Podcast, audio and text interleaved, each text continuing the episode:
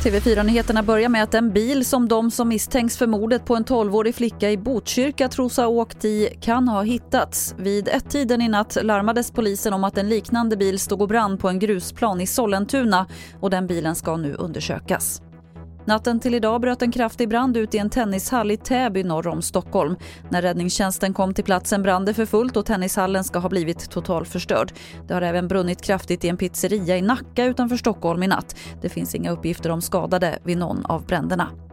Dödssiffran stiger efter den kraftiga explosionen i Beirut i Libanon igår.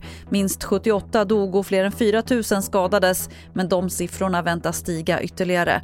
Enligt lokala myndigheter tros ett högexplosivt ämne som förvarades i Beiruts hamn ha orsakat den enorma explosionen. Och vi avslutar i USA där minst tre personer ska ha dött när det tropiska ovädret Isaias drog fram över östkusten i natt. Bland annat drabbades New York av vindar på 38 meter per sekund och kraftiga översvämningar längs kusten har lett till att fler än 1,4 miljoner hushåll är utan ström. Det var det senaste från TV4 Nyheterna. Jag heter Lotta Wall.